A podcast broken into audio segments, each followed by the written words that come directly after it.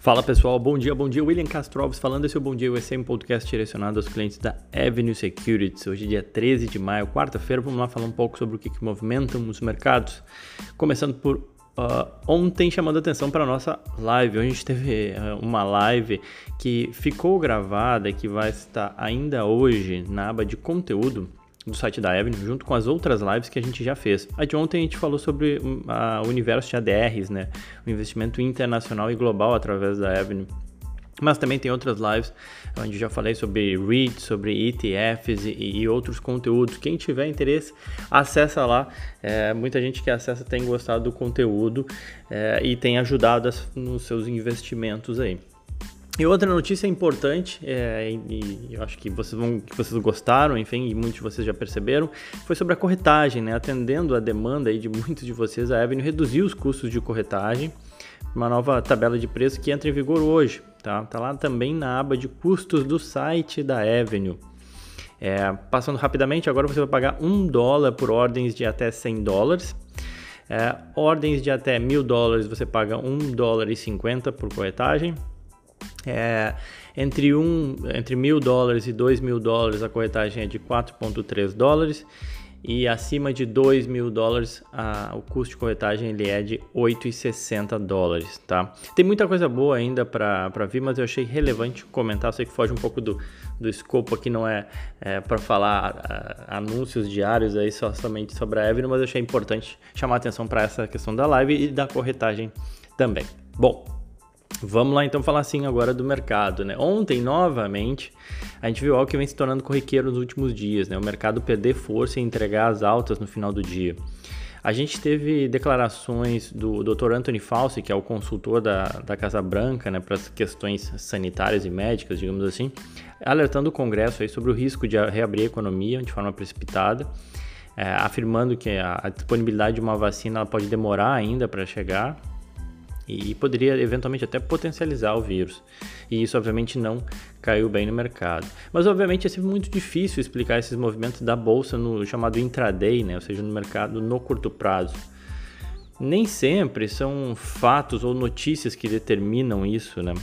A gente pode aqui elencar alguns fatores. Né? Por exemplo, as tesourarias dos bancos ou das empresas, elas são proibidas de efetuar as recompras de ações no final de, do pregão. Então isso, obviamente, tu tira uma sustentação de compra é, no final do pregão e isso talvez explique a queda. É, eu acho que uma coisa não, uma única coisa, um único fator não explica. Eu acho que é um conjunto, né? Outro fato é que grandes dealers de derivativos, os grandes operadores de derivativos, eles costumam zerar os seus riscos né, no final do dia. Então também ajuda a explicar um pouco essa queda no final do dia. E também o fato de que muitos investidores hoje em dia preferem não ficar posicionados, fazem muitas operações de curto prazo, com receio aí de algum comentário, algum tweet no meio da noite, né, que isso possa, poderia afetar o desempenho das suas posições no dia seguinte ou ainda na virada do dia.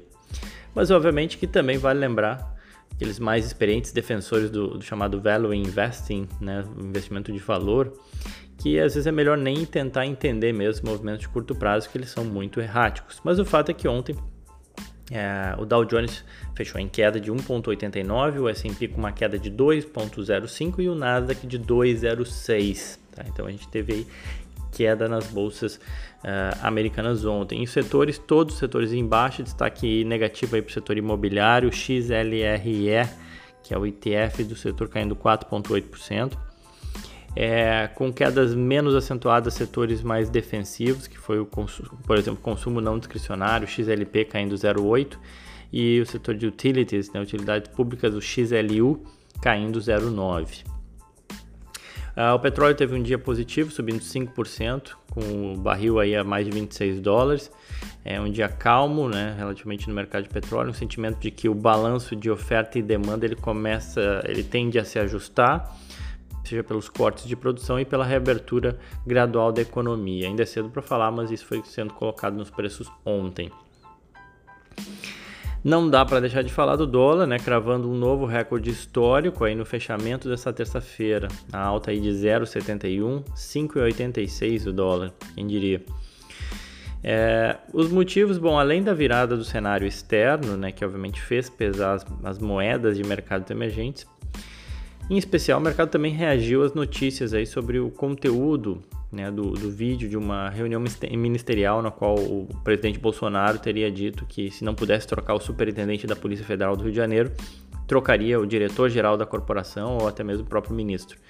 É, enfim, não, não vou me, me, atentar aqui muito a comentários a respeito, mas o fato é que a tradução, a leitura é que isso aumenta o desgaste e o ruído político que acaba afetando negativamente a moeda brasileira, né? Ponto. Acho que essa que é a interpretação para o mercado. A Bolsa brasileira também se rodia na mínima e isso, enfim, uma coisa alimentou a outra, com o dólar é, fechando em alta. Saindo de ontem e vindo para hoje, a gente na Ásia a gente teve bolsas com tons uh, mistos, né? Japão, Singapura e Hong Kong em queda, mas alta na Índia e na China. Já na Europa, o mercado repercute eh, o dado de PIB inglês caindo 2%, uma queda forte para os padrões uh, ingleses. E além disso, jogando os juros uh, ingleses uh, para o território negativo pela primeira vez na sua história. E aí bolsas na Europa também repercutindo a, a, queda de ontem do final do dia, quando elas já estavam fechadas, né? Estão todas com queda aí de 1,5% na Europa. É, sobre o corona, a gente teve ontem o número de novos casos aumentando 1,4 aqui nos Estados Unidos, um número levemente acima do, do dia anterior, né? De que foi uma, um aumento de 1,3. Então a gente tem acompanhado essas altas é, no número de novos casos, né? O ideal, o ideal é que eles venham crescendo uma, uma, uma taxa cada vez mais decrescente para que a gente possa dizer realmente que já passamos né, pelo pior momento. Mas de qualquer forma, os números de novos casos ainda estão abaixo da média semanal de 1,9, então a gente ainda está vendo sim uma desaceleração. Tá? É, os futuros americanos eles apontam uma recuperação aí, com uma alta de 0,5%, mas de novo as coisas têm sido bastante incertas, né? Esse início de dia tem sido bem incerto e não necessariamente se sustenta. A gente tem ainda hoje a fala do Jeremy Powell às 10 horas da manhã, que é algo relevante, o presidente do Banco Central americano falando, sempre pode movimentar mercados. Né? Bom, saindo do dia a dia, vamos falar de alguns destaques, né? Primeiro chamar atenção o governo comprando ETFs, né? o governo americano comprando ETFs. Ontem começou oficialmente o programa de compra de títulos corporativos e ETFs pelo Fed. Essa a operacionalização da compra dos ETFs, né, e os títulos corporativos nada mais são os bonds, né, títulos de dívida de empresas. A, a operacionalização dos ETFs em si vai se dar pela BlackRock e dos títulos corporativos é um pool de diversos bancos, tá? É, o Fed ele vai comprar ETFs que têm títulos de empresas, né, bonds, títulos de dívida de empresas que anteriormente foram classificadas como grau de investimento, mas que foram rebaixadas para né, grau especulativo, né? ou seja, que perderam seu, seu grau de investimento, principalmente nos casos em que esse rebaixamento ocorreu por conta do corona. Tá? Obviamente que o Fed ele não especificou quais vão ser os ETFs que ele poderia comprar, mas ele vai atender uma série de requisitos e liquidez é uma delas, então, ou seja, a gente pode supor que são os, os ETFs de, de maior tamanho, pelo menos, até para que consiga fazer alguma compra. Esse, essa notícia tinha sido anunciada em abril, só que o Fed estava ajustando alguns os requisitos, né, para determinar de forma bem específica é, quais poderiam ser os ETFs que entram nessa, nessa lista, obviamente que não é pequena, e de novo não tem como dizer quais são. Mas começou oficialmente aí a recompra. Ontem o fundo, o LQD, que é o maior e mais líquido dessa classe de ativos, ou seja, que investe em bonds, no caso do LQD de Bonds Investment Grade, ele subiu 1%, na contramão aí do mercado de ações. O VCLT, que ele é focado no longo prazo, são títulos corporativos de longo prazo da Vanguard, também subiu 1%. E também da Vanguard tem o VCSH, que é focado em títulos corporativos de curto prazo, ele subiu 0,3%. É, já o JNK e o HIG, que são uh, títulos, são ETFs que investem no chamado mercado de high yield, ou seja, de empresas de tom mais especulativo, de grau mais especulativo, de uh, taxas mais altas, né, que, que, cobram, que são cobradas para elas se financiarem, pelo maior risco delas. É, caíram aí 0.05 e 0.13 o JNK e o HIG, tá? Enfim, só para dar um panorama aí do mercado de é, ETFs de bonds. Saindo dele, indo para duas ações aqui, vamos falar primeiro da, uh, da Grubhub, o código dela é GRUB, Grub. A Grubhub ela fornece uma plataforma online e móvel aí para pedidos de, de coleta, né, o drive-thru ou enfim é, para compra né, de, de alimentos compra e entrega, né, obviamente, de, de, de, alimentos, enfim, em restaurantes nos Estados Unidos.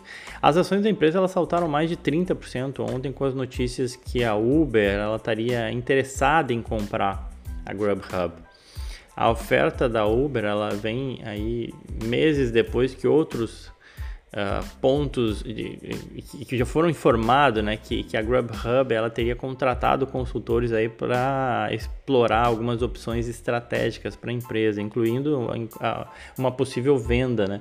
Então, ou seja, a gente já tinha tido essa notícia e aí vem a notícia do, da Uber interessada em comprar, muito para fortalecer o seu Uber, Uber Eats, né? Ou seja, a Grubhub seria um, uma atividade complementar ou que se juntaria a um Uber Eats, que é é muito similar o, o, funcionamento né, dos dois. Uh, as ações da Uber saltaram ontem 7% com a notícia. A Grubhub ela vale 5,6 bilhões de dólares na bolsa americana.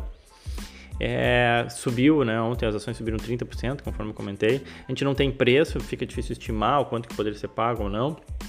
É, a Grubhub ela tem uma dívida líquida de 200 milhões de dólares e apesar do momento favorável, o lucro ele veio caindo aí desde 2017. Uh, ano passado reportaram também mais um prejuízo, enfim. É, temos que esperar novos casos aí dessa, dessa notícia, mas é, ontem a Grubhub repercutiu bem essa notícia de uma possível compra aí pela Uber. Uh, seguindo, Logitech. Uh, o código da Logitech é LOGI, né? Uh, eu acho que é importante a gente falar de empresas variadas, não ficar somente nas conhecidas, e por isso eu busco trazer algumas coisas um pouco diferentes. A Logitech ela é uma empresa suíça negociada nos Estados Unidos, tá? Ontem eu comentei na live que não são só ADRs de, né, de, empresas internacionais que são negociadas nos Estados Unidos. Algumas empresas vêm aqui nos Estados Unidos e abrem seu capital aqui mesmo. Né? A Logitech foi uma delas. A empresa vale 8 bilhões e meio de dólares na bolsa americana, tem um retorno sobre patrimônio líquido elevado aí de 23% tem uma elevada liquidez também, ou seja, tem dinheiro em caixa, é, mas negocia aí a 30 vezes lucro, ou seja, não pode ser considerado nenhuma barganha. É, acho que vocês, muitos de vocês conhecem, a empresa ela fabrica e comercializa diversos produtos e acessórios para computador e celular. Alto-falante, fone de ouvido, mouse, teclado, webcam. É, acho que muitos de vocês talvez conheçam a Logitech, especialmente pelas webcams que são de boa qualidade. A empresa ela foi fundada em 1971 e está sediada em Lausanne, na Suíça. É, por que eu estou falando dela? A empresa reportou ontem um aumento de mais de 23% na receita é, no trimestre, com um salto aí nas vendas, né, já que essa a, a fabricante essa de periféricos, né, ela se beneficia também do trabalho, do trabalho, aumento do trabalho em casa, né? Mais gente comprando teclado, mouse, é, câmeras, é, ou mesmo os speakers, né? Os alto-falantes, enfim. No ano as ações sobem 9% e, e aí nos mostra que às vezes é, cabe a gente olhar em volta da, da, da, da, gente que a gente pode encontrar talvez uma empresa interessante para investir, por isso que eu quis chamar a atenção aí para a Logitech, além do fato dela ser uma empresa é, suíça e não americana. Tá bom? Bom, pessoal, fico por aqui então. Espero que vocês tenham gostado. Amanhã voltamos com mais novidades. Quem quiser pode me seguir no Twitter ou Instagram, Will Castro Alves. Desejo a todos aí um ótimo dia, excelentes negócios.